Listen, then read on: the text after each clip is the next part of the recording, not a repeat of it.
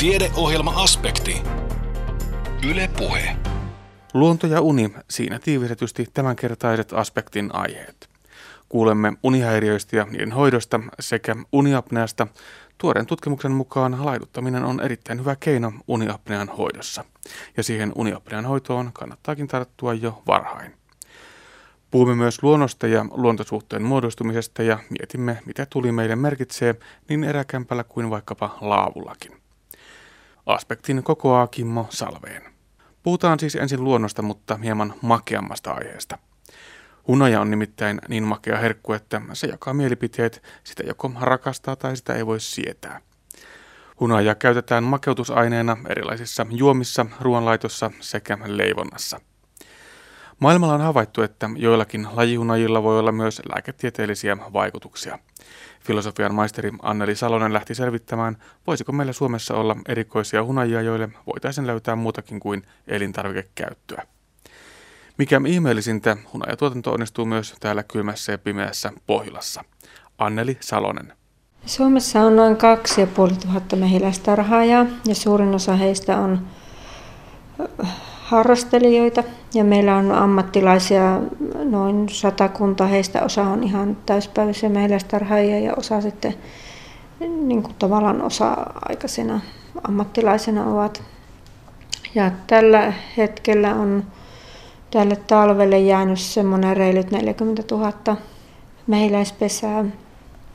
Näin kun maallikkona ajattelee asiaa, niin tuntuu siltä, että Suomi on aika haastava maa hunajan tuotannon suhteen, kun oikeastaan kasveja ei ole yli puoleen vuoteen. Maa on lumen peitossa.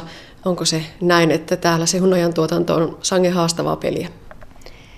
No näinkin voidaan tietysti ajatella, koska meidän mehiläisten kerää sen sadon 4-6 viikon aikana kesällä. Et tuolla juhannuksen jälkeen alkaa se varsinainen pääsatokausi ja sitten elokuun alkuun kestää. Että kovan työn ne mehiläiset tekee, mutta sitten jos me lähdetään vertaamaan meidän keskisatoja tuonne Euroopan satoihin, niin kyllä täällä kuitenkin ihan niin kuin vertailukelpoiset hunajasadot saadaan tästä lyhyestä kasvukaudesta huolimatta. No puhutaanko vielä siitä itse otuksesta eli mehiläisestä? Mehiläinen ja kimalainen menevät meillä helposti sekaisin, ampiainen ehkä erotetaan, mutta millainen otus on mehiläinen? No nämä mehiläiset, jotka hunajaa mehiläistarhaille kerää, niin on tämmöisiä kesymehiläisiä eli tarhamehiläisiä ja sehän on Suomeen tuotu laji tuolta etelämästä ja sen takia me sitten joudutaan täällä esimerkiksi antamaan niille talviruokaa, koska tämä ei ole niiden luontaista elinaluetta. Ja taramehiläiset kasvattavat niin kesän alusta semmoisen ison yhdyskunnan.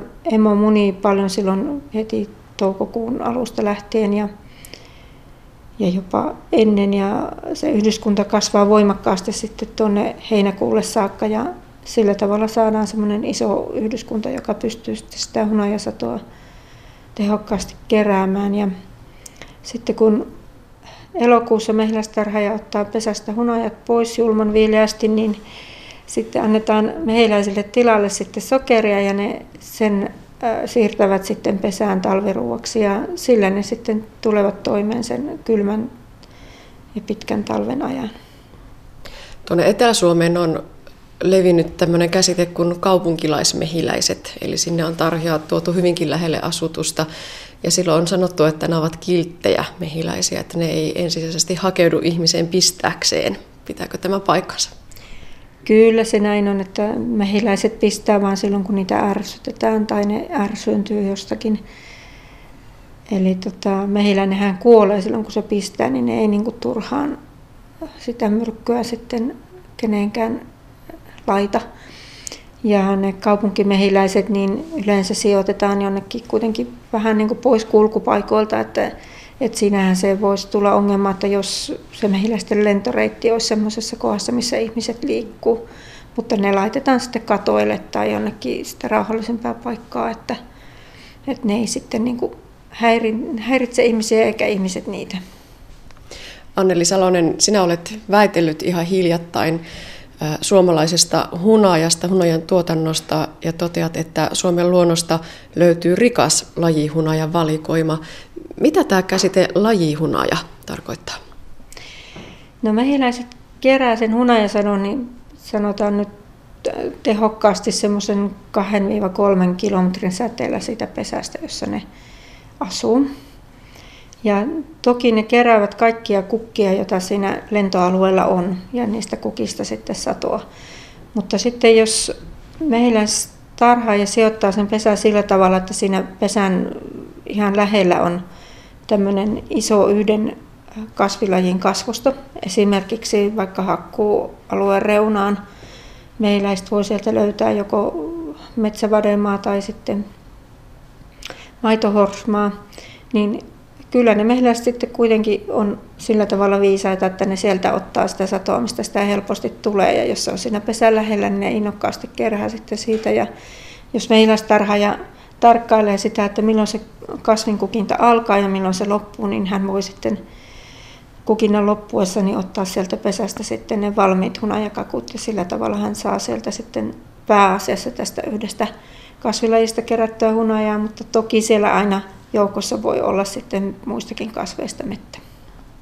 No mitkä ovat sellaisia meille pohjoisille alueille tyypillisiä lajihunajia? No laskeskelin, että meillä voitaisiin kerätä noin 14 erilaista lajihunajaa.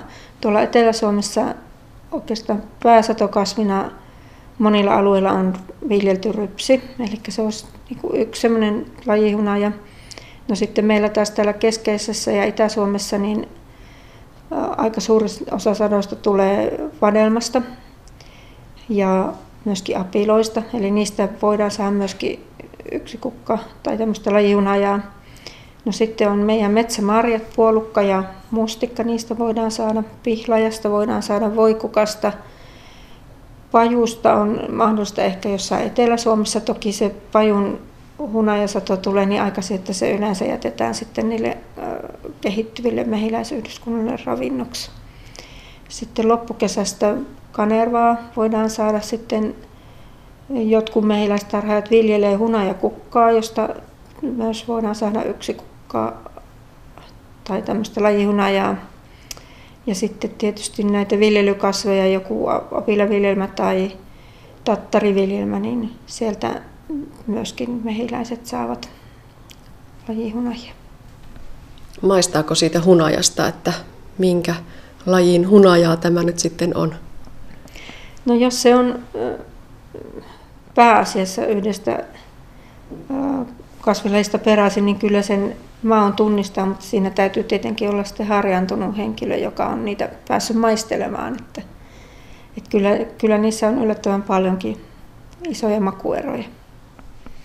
Tässä omassa väitöksessäsi hunajista arvioitiin kemiallisia ja aistinvaraisia ominaisuuksia ja hyvin monia eri tekijöitä, mitä sieltä sitten hunajasta voidaan erottaa. Miksi? Mikä tutkimuksen tavoite oli? Vuonna 2006, kun aloitin tämän tutkimuksen, niin meillä oli vuosisadan suurin hunajasato. Meillä oli liki 3 miljoonaa kiloa sinä vuonna mehiläistarhaajilla hunajaa kerättynä. Ja silloin oli aika suuri huoli sitten siitä, että minnekäs tämä nyt saadaan kaupaksi, kun tätä on näin paljon. Ja siinä vaiheessa sitten ajattelin, että voisiko tältä sitten jotenkin eriyttää jotakin osaa hunajaa, josta sitten voitaisiin saada ehkä suurempi hinta tai joka voisi olla, jolle voisi olla jotain muuta käyttöä olemassa. Ja siinä vaiheessa sitten aloin perehtyä näihin lajihunajiin ja sitten pikkuhiljaa, kun on hunajatietouteen perehtynyt, niin siellä on sitten olemassa esimerkiksi semmoisia lajihunajeja, joilla voi olla tämmöisiä lääketieteellisiä vaikutuksia. Esimerkiksi Uudessa-Seelannissa kerätään tämmöistä manukahunajaa, jota voidaan käyttää haavasiteissä. Niin sitten minulla tietysti heräsi tämmöinen ajatus, että olisikohan meillä sitten jotain tämmöisiä erikoisia hunajia, joille voitaisiin löytää sitten tämmöistä muutakin kuin elintarvikekäyttöä. No kuinka kävi? Löytyykö niitä? No, tässä tutkimuksessahan ei itse asiassa semmoisen tietoisuuteen vielä pyrittykään, vaan tämä oli semmoinen perustutkimus, jolla nyt on katsottu, että minkälaisia nämä lajihunajat ovat. Et jos meillä esimerkiksi joku tarhaaja haluaa myydä vaikka horsmahunajansa Saksan hunajanostajille, näille pakkaajille, niin hänellä on nyt tässä käytettävissä analyysitulokset, joita hän voi näyttää siellä ostajalle, että tällaista tämä meidän horsmahunaja on.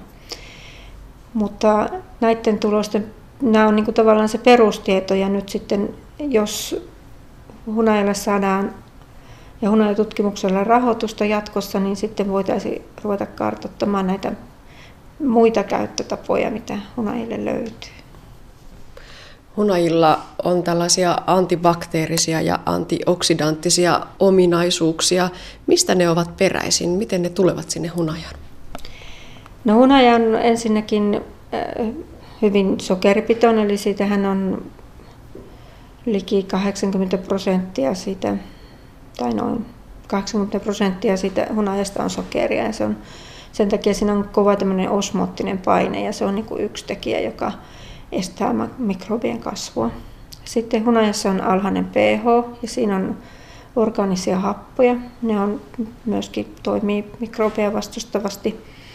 Sitten hunajassa syntyy vetyperoksidia pieniä määriä, jotka sitten voi myöskin tappaa näitä mikrobeja. Ja sitten hunajassa on erilaisia fenoliyhdisteitä ja muita aineita, jotka sitten myöskin toimii joko antioksidatiivisesti tai antibakteerisesti. Yhtä lailla hunajaa ei suositella pienille lapsille. Mikä tässä on taustalla? No, hunajapurkeissahan lukee, että ei alle 1-vuotiaille tai vain yli 1-vuotiaille sen takia, että ei Suomessa, mutta jossain muualla päin maailmaa on ollut tällaisia tapauksia, joissa imeväisikäiselle on annettu hunaja ja siellä onkin sitten ollut tämmöisen botulinum-bakteerin itiöitä, jotka on sitten siellä pienen vauvan elimistössä päässeet elämään ja sitten aiheuttaneet isojakin ongelmia. Ja sen takia hunajaa ei suositella pienille vauvoille. Jos palataan vielä sinne tunnistamiseen takaisin, niin tosiaankin onko siihen olemassa muuta kuin se aistinvarainen arviointi, että mistä kasvista tämä hunaja on peräisin? Onko olemassa jotain järeämpiä keinoja tunnistaa sitä hunajan alkuperää? No, itse asiassa tässä tutkimuksessa juuri näitä työkaluja etsittiin. Ja perinteisesti kun näitä yksikukko- tai näitä lajihunajia tutkitaan, niin silloin käytetään hyvin tärkeänä työkaluna on tämä aistinvarainen arviointi, eli miltä se hunaja näyttää, miltä se tuoksuu ja miltä se maistuu. Mutta sitten toinen semmoinen hyvin käyttökelpoinen ja helppo työkalu on tämä sähköjohtokyvyn mittaaminen.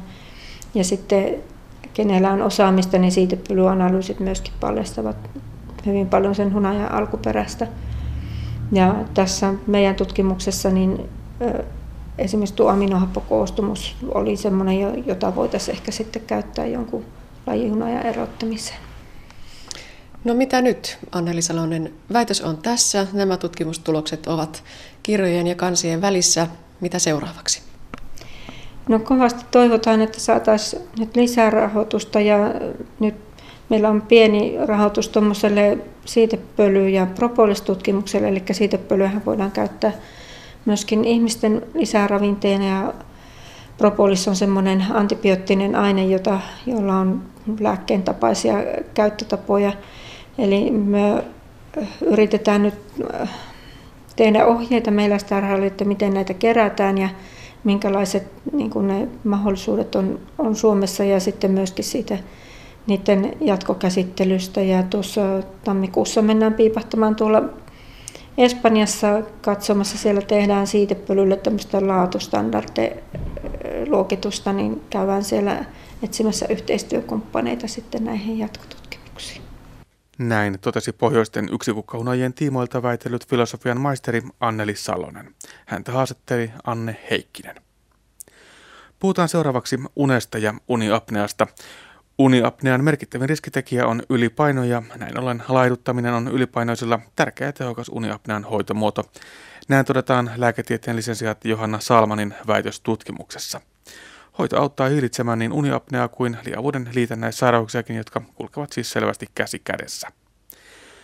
Lievää obstruktiivista uniapneatautia sairastavia potilaita on tutkittu Kuopion yliopistollisen sairaalan korva-, nenä- ja kurkkutautien klinikassa yhteistyössä Itä-Suomen yliopiston kanssa vuodesta 2004 alkaen. Osana tutkimusta selvitettiin kysissä hoidettujen lievää obstruktiivista uniapneatautia sairastavien työikäisten aikuisten oireita ja unenaikaisten hengityskatkojen määrää 4 vuoden seurannassa. Tutkimuksessa todettiin, että jo lieväkin uniapneaa kannattaa hoitaa, sillä hoitamattomana uniapneatauti pahenee lisäten unenaikaisia häiriöitä entisestään. Mutta mikä on ylipainon ja uniapnean yhteys? Tähän vastaa seuraavassa Johanna Salman. Ylipaino on paitsi uniapnean riskitekijä, niin tiedetään, että myös uniapnea itsessään todennäköisesti lisää sitä lihomisen riskiä.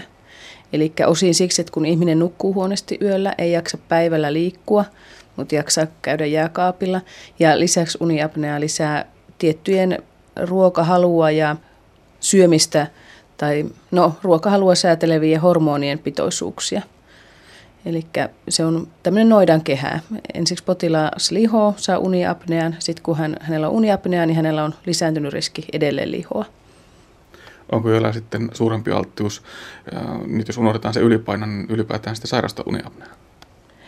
Kyllä joo. Eli jos ajatellaan näin, että lihavuus lisää noin 10-kertaiseksi uniapnean sairastumisen riskin.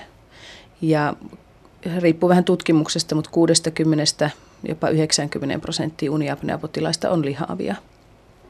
Mitä nuo ensioireet uniapneassa sitten yleensä ovat? No yleensä siinä vaiheessa, kun potilas tulee lääkäriin, niin se oireita on ollut jo vuosia. Alkuun se on enemmänkin tämmöistä sosiaalisesti haittaavaa ja yleensä se on omainen, eli yleensä vaimo, joka laittaa potilaan sitten lääkäriin. Ensimmäinen on tyypillisesti kuorsaus, joka tietysti haittaa lähipiiriä. Sitten huomataan, että on hengityskatkoja, erinäköisiä korahduksia unen aikana, erilaisia ääniä. Uni voi olla levotonta ja välttämättä se henkilö itse ei huomaa näitä, vaan se on se lähipiiri. Sitten tietysti usein aamu on tokkurainen, saattaa olla aamupäänsärkyä, joka sitten vähitellen helpottaa. Ja päivällä sitten on vähän semmoinen toistaitoinen olo, eli suoriutuminen semmoista normaalista päivän arkiaskareista, suunnitelmallinen toiminta, niin se on hieman niin kuin semmoisessa sumussa elämistä, kun on sitä päiväväsymystä. Välttämättä ihminen ei itse sano, että mä oon väsynyt päivällä, vaan että se on semmoinen tokkurainen se elämä. Tuossa tuli jo tuo vaimo mainittu, eikä siihen useinkin puuttuu. Onko tässä sitten sukupuolijakoma, eli onko miehet useammin sairastavat uniapneaa? Kyllä, näin on varsinkin ennen vanhuutta, eli vaihdevuosien jälkeen naisten riskisairastua uniapnea lisääntyy huomattavasti, mutta tätä ennen miehillä on karkeasti sanoen noin 3 kertaa enemmän uniapneaa kuin naisilla. Kuinka tuo hoitamattomana sitten etenee?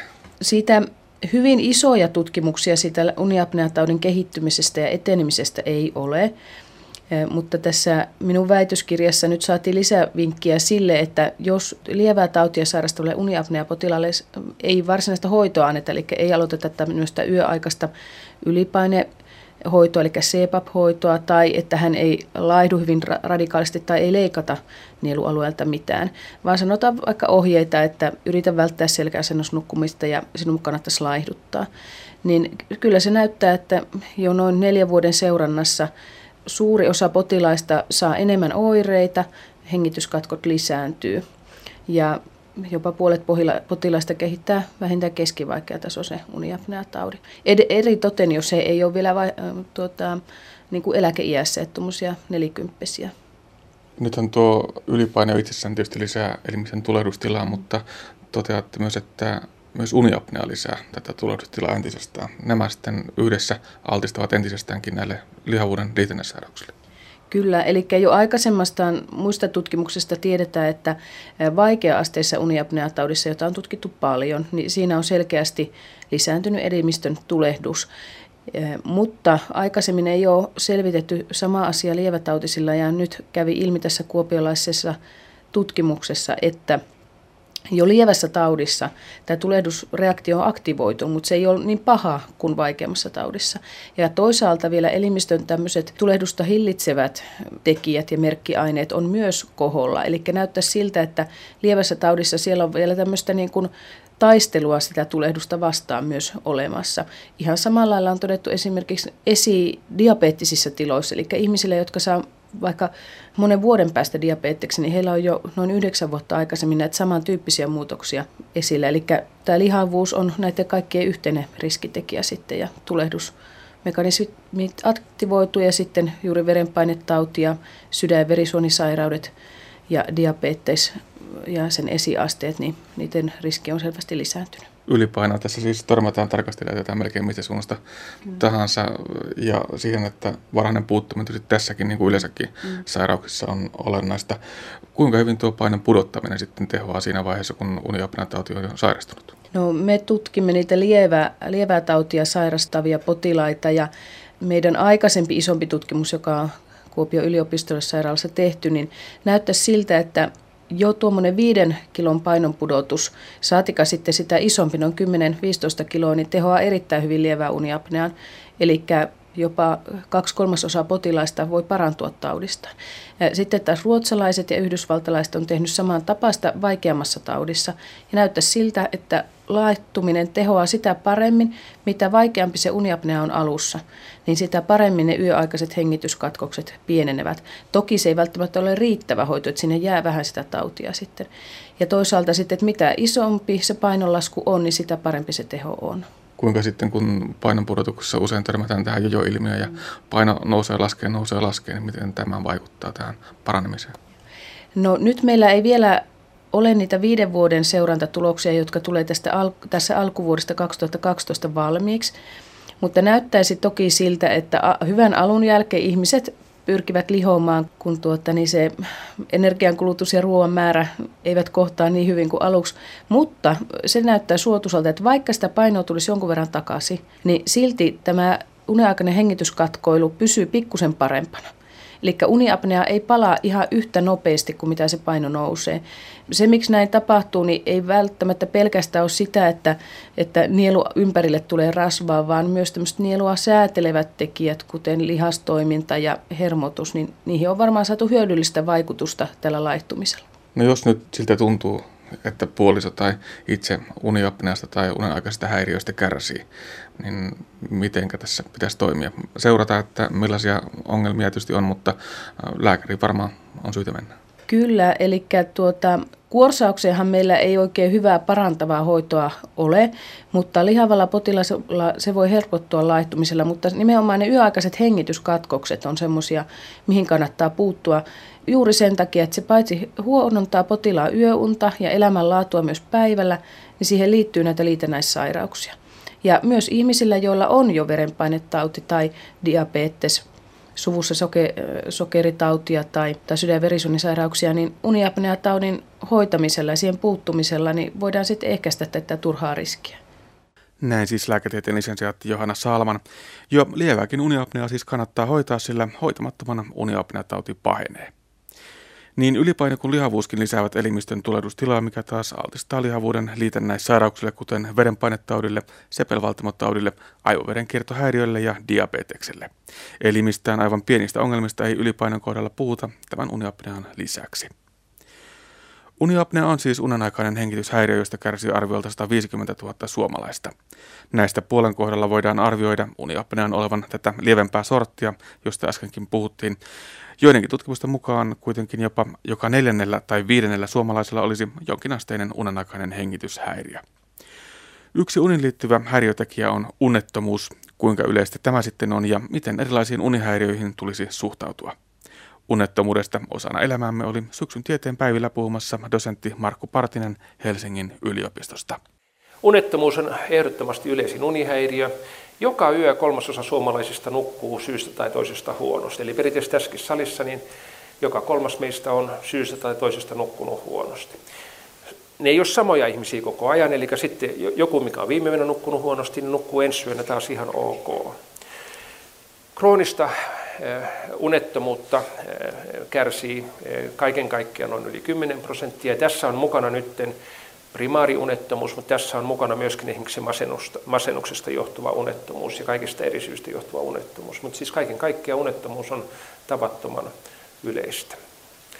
Ja nyt jälleen se, että jos me ajatellaan, että mikä unettomuus on vaarallisinta, niin siis katkonainen yöuni ja jatkuva heräily yöllä on haitallisempaa kuin pelkästään nukahtamisvaikeus. Eli tämä on ihan semmoinen tärkeä tieto. Jos uneton ihminen yrittää päivällä nukahtaa, niin hän ei kykene päivälläkään nukahtamaan, koska se deaktivaatio ei toimi. Jos minulla on huonosti nukkuva ihminen, jolla ei ole samanaikaisesti unettomuutta, niin silloin päiväunien nukkumisessa ei ole mitään ongelmaa. Näin on usein uniapnean kohdalla, ei tosin aina. Eli tämä on se ongelma, uneton ei nuku yöllä ja päivällä taas hän on uupunut ja väsynyt. Ja syynä voi olla, on siis hyperaktiviteetti ja toinen, miten tämä ilmenee sitten periferiassa tai elimistössä, on tämmöinen kuin liiallinen sympatikotonia. Ja esimerkkinä, miten tätä voidaan tutkia, on se, että me tutkitaan sydämen sykevaihtelua, niin sanottua heart rate variaatiota. Me rekisteröidään EKG:tä ja nykyisin tähän voidaan liittää jatkuva sykesykkeeltä verenpainemittaus sillä tavalla, että otetaan vaikkapa jommankumman käden sormenpää ja mitataan veren virtausnopeutta, eli kuinka monta millisekuntia kestää siitä, kun veri matkaa sydämestä tiettyyn paikkaan. Lasketaan se etäisyys, saadaan siitä nopeus laskettua ja sitä kautta, kun tehdään kalibraatio, niin me saadaan mitatuksi verenpaine jokaiselta sydämen lyönneitä elokuvia millimetreissä. Normaalisti, jos me katsotaan tässä, mitä tapahtuu, yön aikana tämä sinertävä alue, niin verenpaine laskee, kun ihminen nukkuu, eli on niin sanottu dippausdipperi, eli ihmisen verenpaine laskee, pulssi hidastuu ja elimistö elpyy. Ja se näkyy myöskin siinä, että tämä tahdosta riippumaton hermosto lepää. Jos meillä on kyseessä uneton, niin hyvin usein nähdään tämän tapainen löydös. Kyseessä potilaalla ei ole mitään varsinaista verenpainetta, joskin jos me katsotaan näitä keskiarvoja tuolla, niin nähdään, että päivällä keskimääräinen verenpaine, yläpaine on 133, alapaine 75, yöllä 131,78.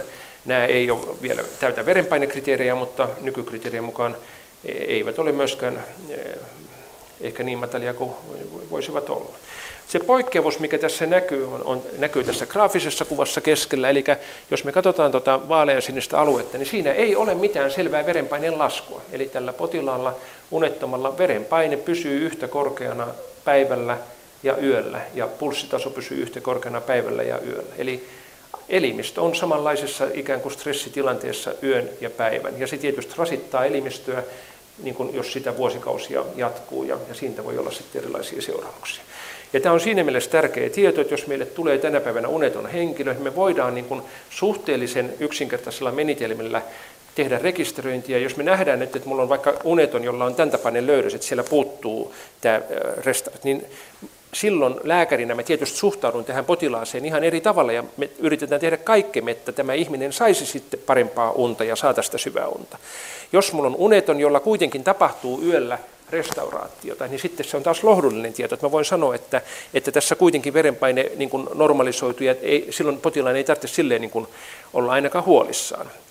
No mitä seuraa, jos ihminen ei nuku pitkään tai ihminen on kärsinyt unettomuudesta kuukausikaupalla tai vuosikaupalla? Vaikutus mielialaan, väsymystä, ja väsymys unettomalla voi johtua siitä väsymyksestä, mutta se voi johtua myöskin unilääkkeiden se voi olla myöskin seurausta unilääkkeiden käytöstä. Kipukynnys laskee, kroonisesti unettomilla on enemmän kroonisia kiputiloja, tyypillinen esimerkki esimerkiksi fibromyalgia, fibromyalgiapotilaat nukkuu hyvin huonosti. Keskivartalon lihavuus on hyvin tyypillistä.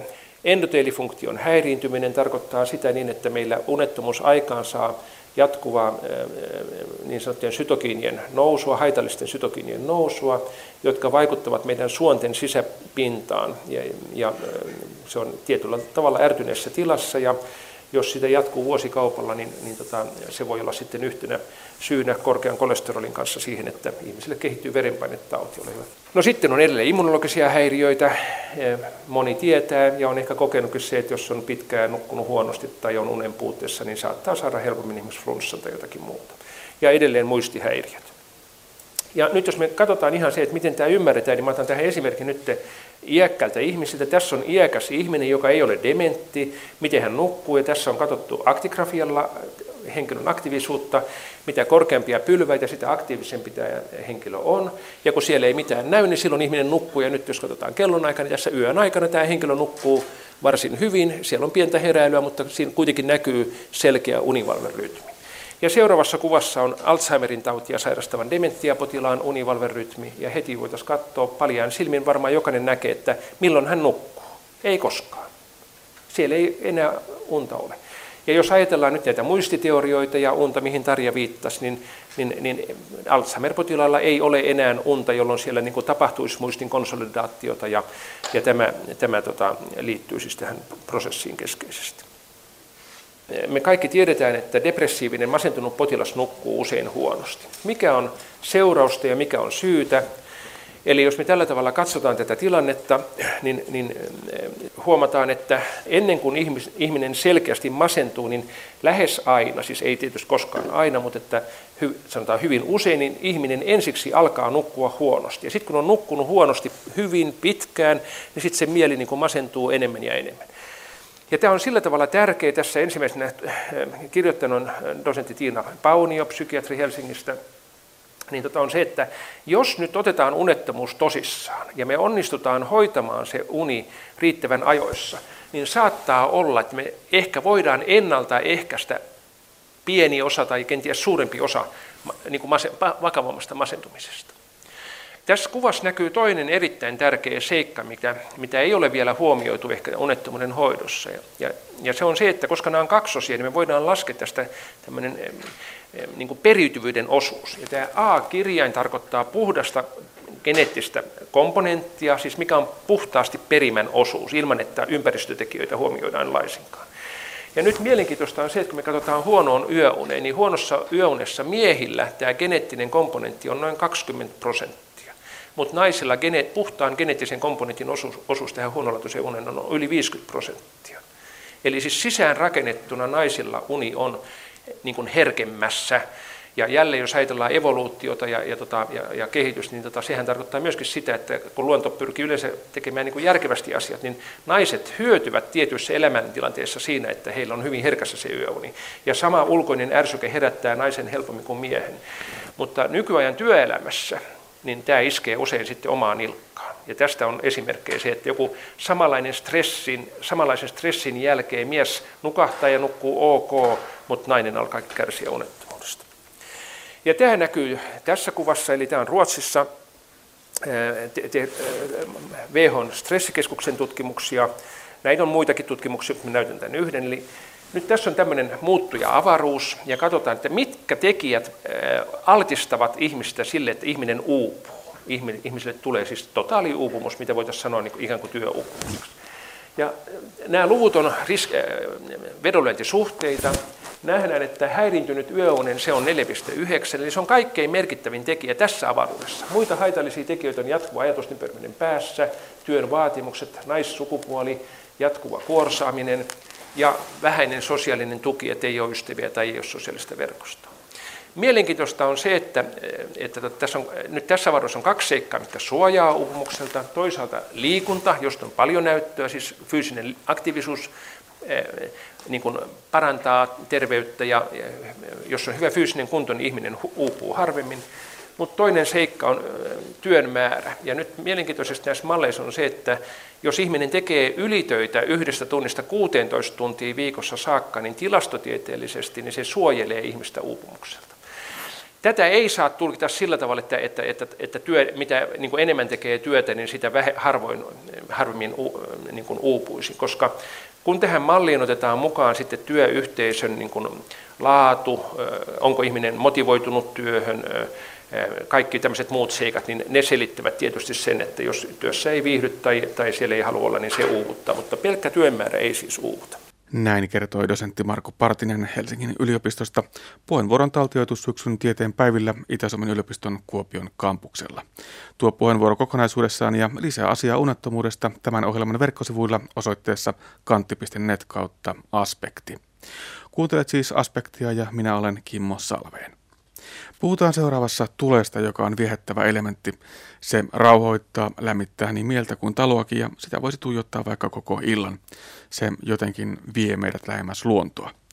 Luonnosta ja tulesta puhutaan seuraavassa, kunhan saan tämän tulen ensin viriteltyä. No niin, laitellaan vähän vielä tulta takkaan. Päästään tässä asiaan.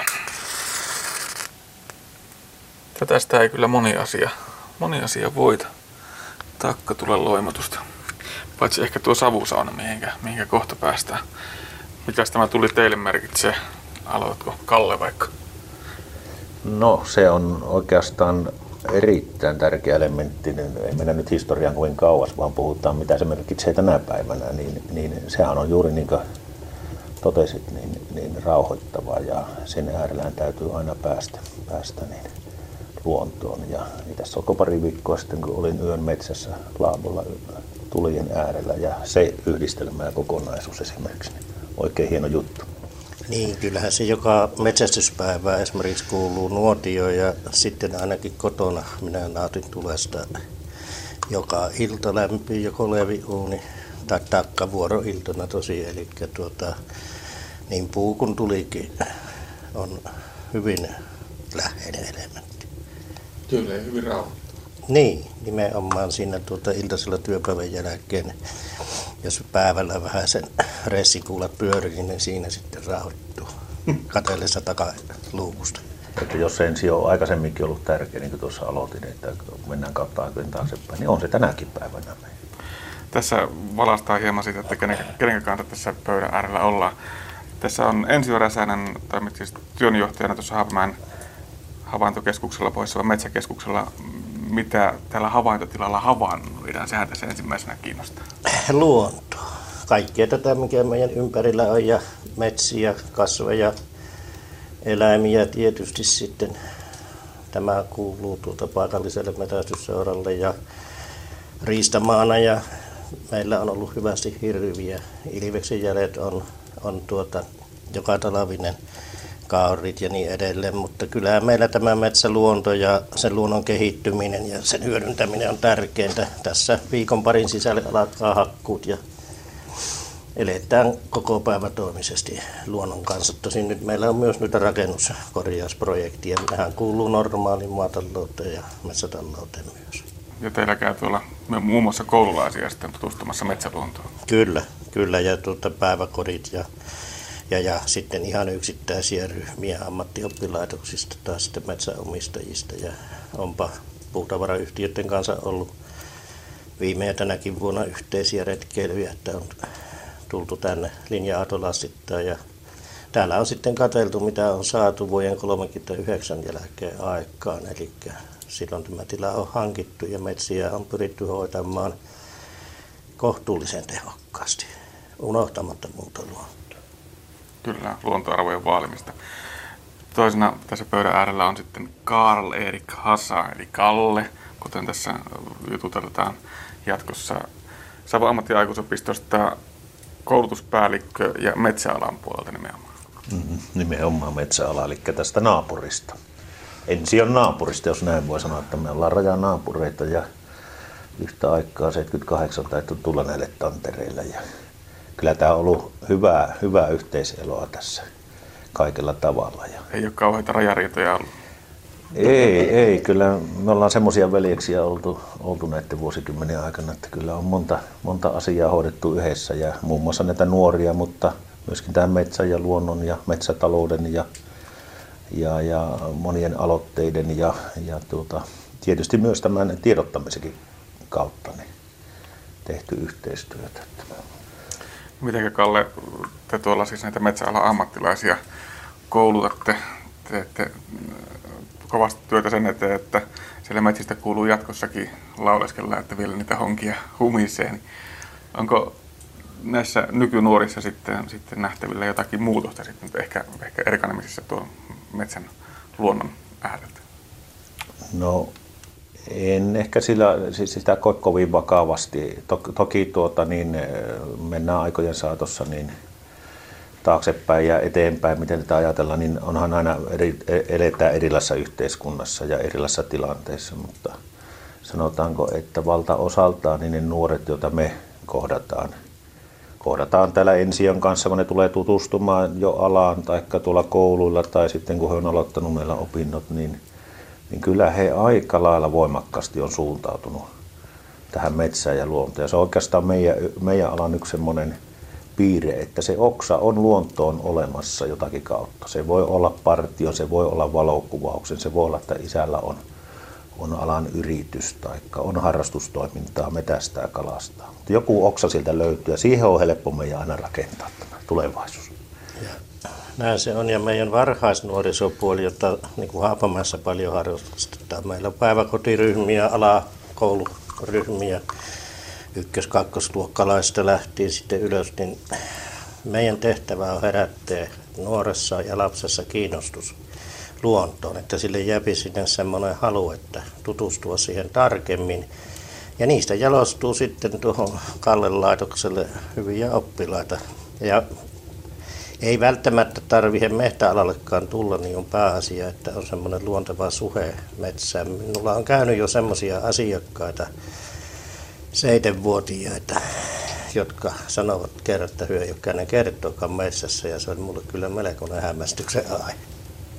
Niin, täällä ainakin Itä-Suomessa voisi olettaa, että metsiä ja luontoa on niin paljon ympärillä, että jonkunnäköinen kosketuspinta siihen löytyy, mutta sitten tuolla voi olla pääkaupunkiseudulla, missä ollaan enemmän siellä asfalttivirkon sisällä, niin siellä se kontakti voi olla aika ohut. Joo, se pienenä lapsena, kun se tulee tänne ja nuorena, niin ei se ainakaan panikoidu, jos se joutuu tulla metässä kävelemään ja liikkumaan. Eli kyllä se uteliaisuus kun herää, niin se on aina meille eduksi. Ja nämä niin sanottu joka mies, joka käyttää meidän näitä polkuja ja kohteita myös tekemällä luontoretkiä tänne, niin se on melkoinen vaikuttaja, jos ei muualla, niin noissa vaaliloissa ainakin, eli minkälaisen kannan se ottaa tähän metsätalouteen. Joo, ja yksi haastehan on se, että meillä jos ajatellaan tätä meidänkin aikaa ensin, niin ennen tuli maatiloilta ja metsätiloilta ja maaseudulta opiskelijoilta. Nyt se väki tulee esimerkiksi koulutukseen, niin se hyvin tulee laaja-alaisesti hyvin paljon kaupunkialueilta. Ja oikeastaan nyt on semmoinen aika, että meillä on sitten se, puhutaan näistä ikäluokistakin, suuret ikäluokat, niin myöskin opettajakunnassa opot on nyt tapahtunut semmoinen sukupolvenvaihdos, että aika tärkeää on sitten se, että mikä heillä on suhde metsään ja luontoon, jotka nuorten kanssa toimii ja joku 4H-toiminta on erinomainen esimerkki siitä, niin kuin partiolaisetkin, että jotka tavalla tai toisella niin kuin siinä toiminnassa niin ovat luonnon kanssa tekemisissä, niin heidän roolinsahan tässä on myöskin hirmu tärkeä. Me ei ehkä ensin kanssa ihan koko Pohjois-Savoa ja laajemmin pystytä hoitamaan, mutta teemme parhaamme. Joo, 4H on ansiokkaasti tuonut tänne Haapamäkkeen nuorisoon, ja siitä minä olen iloinen, ja ne on ollut valtaosa sitten, tosin tuolta maaseutupitäjien koululaisia, mutta kiva, että tulee. Monet on metsänomistajia lapsia, maanviljelijöiden lapsia, mutta myös niiden kirkonkyllin nuoria, joille muuten jäisi hyvin ohueksi suhe siihen luontoon. Laitellaanpas tänne vielä pari puuta välillä ja pääsetään meidän tuli täältä hiipumaan. Mitenkäs herrat, paljonko tulee itse tuolla luonnossa liikuttua? Enska. No sillä tavalla, että ei monta päivää kotona, eli se tarkoittaa sitä, että joko kalassa tai metsällä. Ja sitten muutama hassu metsähehtaari vaimolla on, niin sen hoitaminen, polttopuuhankinta ja kaikki tämä, niin kyllä se niin on, että ei niitä luonnottomia päiviä ole monta vuodessa. Tietysti joku juhlapyhä, itsenäisyyspäivä tai joulupäivä, niin silloin ollaan poissa, mutta heti Tapanina on jo kiire, jos ei muuta, niin verkoille. Niin, kyllä se ensi, joka voi sanoa näin, että tässäkin tätä syksyä ajattelee, niin jos se menee kovin pitkä aika, ja se ei puhuta paljon viikosta ylimenevästä ajasta, niin sitä on niin kipeänä, että se on päästävä. Ja mulla itsellä niin on näitä vaelluksiakin ollut jakanoteilla ja tietysti jalansuksien monella lailla, mutta että nyt yhä enemmän niin on tullut semmoiset asiat, mitä ei silloin nuorempana ollut, esimerkiksi sienestäminen, marjastaminen, että miten miehelle voi jotkut suppilovahverot nousta niin tärkeäksi osaa elämää, niin en oikein ymmärräkään, mutta että esimerkkinä vaan. Ja tietysti kun alun perin Lapista kotoisin, niin ne keikat vielä tuonne vähän kauemmas, ei pelkästään Pohjois-Savon alueelle. Ne on hirmu tärkeitä, jotka ollaan Lohijoella ja Tammukkapurolla ja siellä Suolaajessa.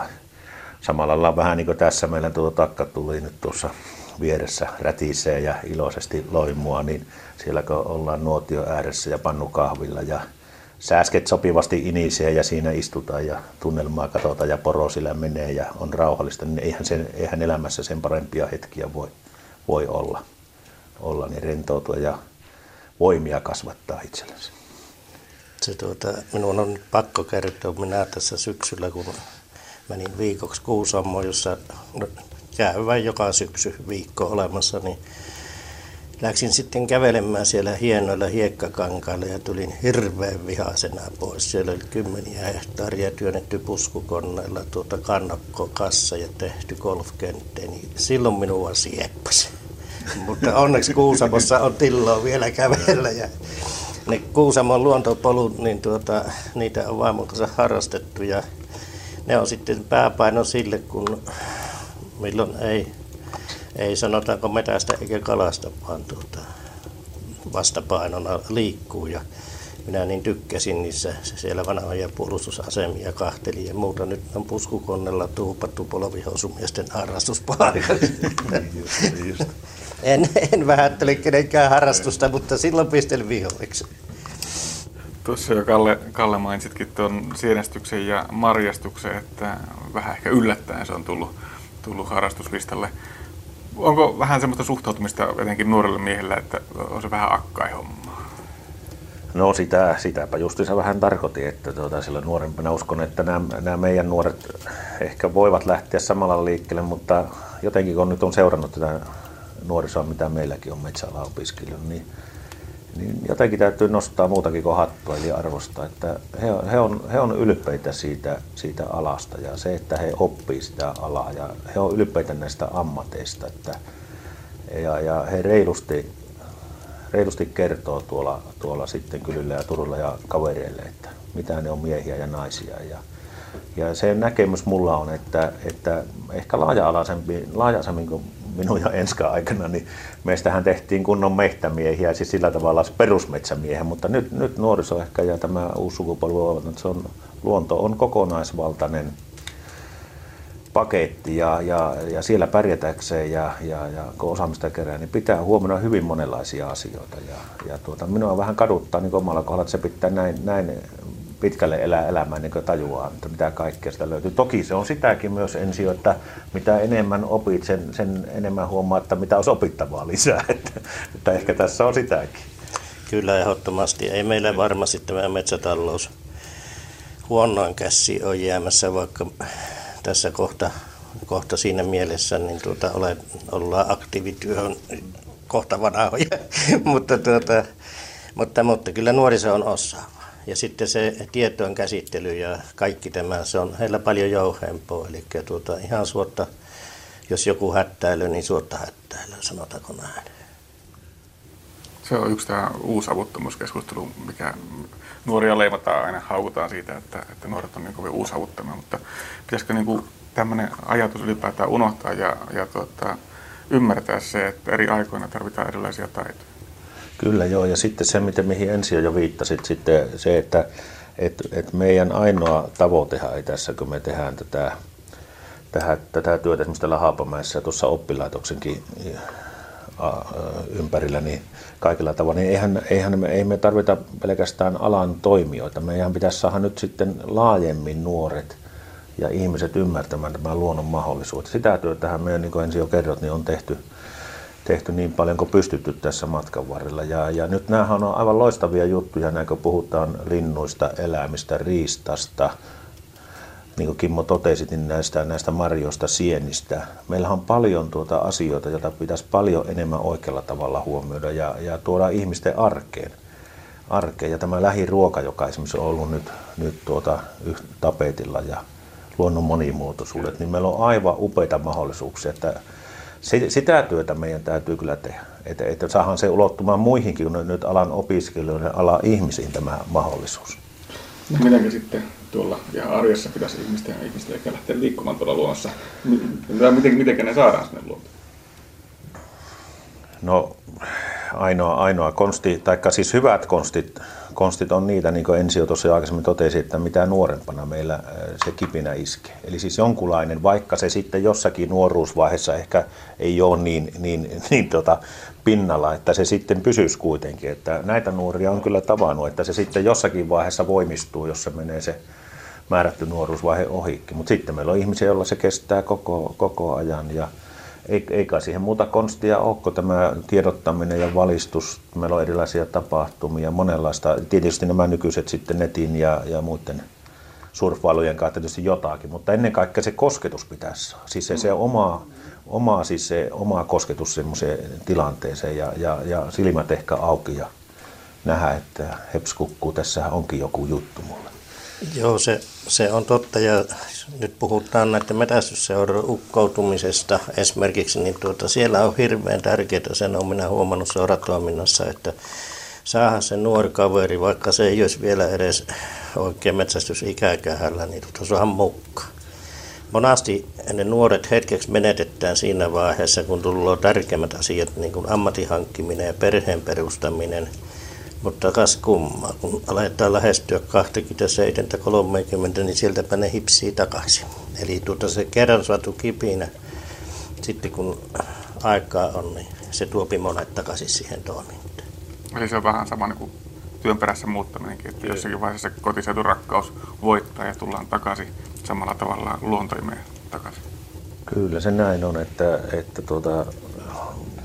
vielä tähän ketjuun tavallaan, että mitä luonnosta saa, niin itsekin kun sieltä Lapista on kotosi, vaikka se ei ole pohjoissavolainen eikä savolainen tapa, niin esimerkiksi Lapin rieskan leipominen niin alkuperäisellä reseptillä, niin sitä nyt on muutamia vuosia tehnyt ja se on yksi, joka minun joulupöytään tulee aina omalla leipomisella. Tai joku puolukasta määrätynlaisten hillojen tai vastaavien tekoa omilla resepteillä. Et luonnostahan löytyy sitten riista, mitä Ensi on enemmän harrastaa ja mitä sitä kaikkinensa sen valmistaa. Kyllä me on törmännyt meidän ikäisiä ihmisiä, että mielellään ottaisi, mutta kun ei osaa tehdä mitään. Eli kyllähän sekin, että semmoinen ruoan metsästä otetun antimien valmistaminen ruuaksi kotiolossa, niin aivan upea taito. Ja se on itse lähtee jostakin. Ei sitä tarvitse kaikkia osata ottaa jonkun. Ja itse olen huomannut näillä iällä vasta, että hemmetti soikoon niin ihan oppii, mutta että se pitää niin nähdä se asia. Kyllä. Ja ihmisen makumuisti on jännä siinä suhteessa, justiinsa tuommoisessa erikoistuotteessa, että muistan, kun tyttäristäni kolmas ja nuorin yhteen aikaan sanoi, että ei yhtään kalaa enää. Ja nyt kun hän tulee opiskelemaan hotelli- ja ravintola-alalle ja tulee joskus viikonloppuna kotiin, niin kysyy, että tekisittekö lohta tai jotain vastaavaa. Eli nyt se maistuu sitten ja muistuu mieleen. Eli koti yhdistetään, sen takiahan kotona on hirmuinen merkitys, se yhdistetään niihin makunautintoihin, mitä esimerkiksi ruoka tuottaa, mutta on siinä myös semmoisesta, että tietoa tänä päivänä saapia, niin kuin Kalle puhui noista sienistä ja muista, niin tässä metsäoppilaitoksella oli erittäin taitava sienestä ja asuntolahoitajana. Se opetti minut sieni sieneltä. Me vaimon kanssa viettiin Kaarinalle sieniä, se opetti ja me on tehty mahtavia löytöjä. Muun muassa kuusen herkkutatti, jonka voi kyllä äkkinäinen sotkea valakkosen kärpäsieneen ja tehdä viimeisen sopan, mutta sitä ei sotke kuin siihen perehtyy. Pitäisikö meidän Ensi joutunut, että me ollaan kaikki Kaarina oppilaita? Ollaan. Kyllä toki ollaan. Näin se välitettä se tieto, se on meidänkin tehtävä. Kyllä. Sitä tietoa, niin yksi tärkeä tiedon välittäjä on tietysti vanhemmat, se mitä vanhemmat välittää lapsilleen. Ja etenkin nyt kun talvi on tässä kynnyksellä, kun tätä haastattelua tehdään, niin talven tulee ihmiset lukittautuu koteihin eikä välttämättä niin liiku ulkona ja luonnossa enää sitäkään vähän, mitä kesällä. Pitäisikö sitä ihan rohkeasti vaan lähteä, omakotitaloasujat voisi tehdä omalla pihallaan vaikka nuotio ja viedä lapset ihan omalle pihallekin retkelle paistamaan makkaraa ja nauttimaan sitä ulkona olemisesta? Ehdottomasti, eli rohkeasti, vaan nykyaikaa on esimerkiksi vaatetukset niin hyvät, että joka keli on ulkoilukeli. Vähän niin kuin meillä mehtämiehillä on aina irvailtu, kun vettä sattaa tai muuta, että joka keli on ulkoilukeli. Näin se nykyisillä varusteilla on. Ja se on toisenlainen nautinto. Minä joskus tuolla kesämökillä niin pijin nuotin jo pihalla sen takia, että ei ole itikoita, kun minä askartelin leikkimökkiä nuorimmaiselle. Ja minä sanoin Maijalle, että nyt ei ole itikoita ja anna olla, miten oppimen perille. Talvella 25 astetta pakkasta ja pohjatuulia. Mentiin mökille ja tehtiin makkaranuotia, niin semmoinen 3 vuotta oleva tyttö tuumasta ei ole itikoita. Joo, eikä sitä tarvitse Kemin lumilinnaan asti lähteä katsomaan, että mikä tuommoinen ihmetys on, että paljon vähemmälläkin selviää lähemmällä. Että esimerkiksi opiskelijoiden kanssa tuossa oppilaitoksella, niin mehän rakennetaan lumilinnoja, luolia, yövytään maastossa talvella, on talviyöpymistä ja muuta. Se tietysti kuuluu siihen koulutukseen ja alaan, mutta että hyvin siis tavalliset perheetkin ja ihmiset niin voi harrastaa talvella. Tietenkin varustus pitää olla ja tietämys asiasta, perustietämystä, että missä saa toimia ja miten toimia sitten. Niin ja siitä päästään aina näihin jokamiehen oikeuksiin, joihin kannattaa myöskin tutustua. Kyllä, mutta silloin kun ruvetaan harrastamaan ulkoilua ja kaikkia näitä, mitä tässä nyt on mainittu työn lisäksi, niin ihmeellisesti kertyy sitä tietoa. Ja meillä on valtava hyvä harrastuslehdistö, muun muassa erä- ja kalalehdet yhtenä vaihtoehtona. Ja tieto löytyy, välineitä löytyy, kun vaan innostusta on. Eikä kaikki ole edes isosta rahasta kiinni, että luontoharrastus voi olla hyvin edullista. Terveyden lisäksi sieltä voi saada hyvän kunnon ja niin edelleen. Niin, ja aina löytyy kavereita, että ei tarvitse tulla tuolta Haapamäkeä eikä tarvitse tulla metsäopetukseen eikä luonto-opetukseen. Aina löytyy ihmisiä, jotka on panostanut ja antaa neuvoja ja pääsee liikkeelle. Ja löytyy, ympäri Suomea löytyy hirvittävä määrä erilaisia laavuja ja muita tällaisia nuotiopaikkoja, joihin voi luvallisesti tehdä tulankin. Niitäkin on nettiin listattu. Taisi olla tuossa jo meillä jossain vaiheessa puhetta vähän ennen tätä, että esimerkiksi Kuopion kaupungillahan on mahdottoman hyvä polku- ja laavuverkosto. Kun käypi vaan kaupungilta tiedustelemassa karttoja ja niitä, niin riittää 9 kesäksi melkein kävelemistä ja kahtomista. Ja sekä Puujon ympäristössä että muualla kaupungin omistamilla alueilla ja jopa Kallaveen saarissa. Että niihin kannattaa tutustua ja varmasti kaupunkikin toivoo, että se vastuuntuntoinen ulkoilu, niin kuin täälläkin toivotaan, niin lisääntyis ja jatkuisi. Ja täytyy sanoa, että äärimmäisen harvoin täällä on mitään säretty tai töhritty tai muuten, että kyllä se luonnossa liikkuu ja kasvaa se vastuuntunto ihan vähän niin kuin itsestä. Ollaan tulen kanssa varovaisia ja niin edelleen. Niin ja se ensi on varmaan yleisenä ohjana tämä, että kun lähdetään, että on se sitten perhe, kaveriporukka, vähän pitemmällä jo kehittyneempi porukka, on se kalastuksesta, vaelluksesta, mistä tahansa, niin kannattaa edetä pienin askelin ja just, että siinä on varustukset ja se perustietämys, kaikki mitä voi tehdä, niin se tulee mielekkäämmäksi. Että jos tämän, semmoiseen on törmännyt monesti, että otetaan kovia tavoitteita, että nyt me lähdetään hirmu pitkälle vaellukselle tai jonnekin, ja sillä saattaa käydä huonostikin ja lähdetään hyvin huonosti varustautuneita, eikä oikeastaan tiedetä edes vielä, että mitä sillä vastaan tulee. Et sillä tavalla hyvä neuvo varmaan on se, että pieni askeli ja siihen omaan tilanteeseensa sopivalla tavalla. Ja siitä sitten kasvattaa eteenpäin sitä. Se on vähän niin kuin urheilussakin, että ensin pitää hakea ne rajat ja lähteä siitä sitten vähän venyttämään. Kyllä, ja sieltä voi avautua aivan uudenlaisia juttuja, joihin haluaakin sitten satsata enemmän, mutta ei kerralla liikaa. Meillä on rajattomat mahdollisuudet ulkoilla, etenkin kun meillä on Suomessa. Ja täytyy olla valtaosassa Pohjoismaita oikeus liikkua, kenenkä mailla haluaa. Eli kun ei aiheuta vahinkoa, niin ei tarvitse pelätä, että maanomistaja tulee ja sanoo, että mene pois. Eli ei muuta kuin ylös ja ulos nauttimaan siitä. Nyt kun tässä savusannalla ollaan, niin eiköhän me Enska ja Kalle tästä lähetä kylpeen ropsauttamaan tuonne saunan puolelle. Joo, ja otetaan nämä klökit tästä. Kyllä. Hölökynkölökin. Hölökynkölökin.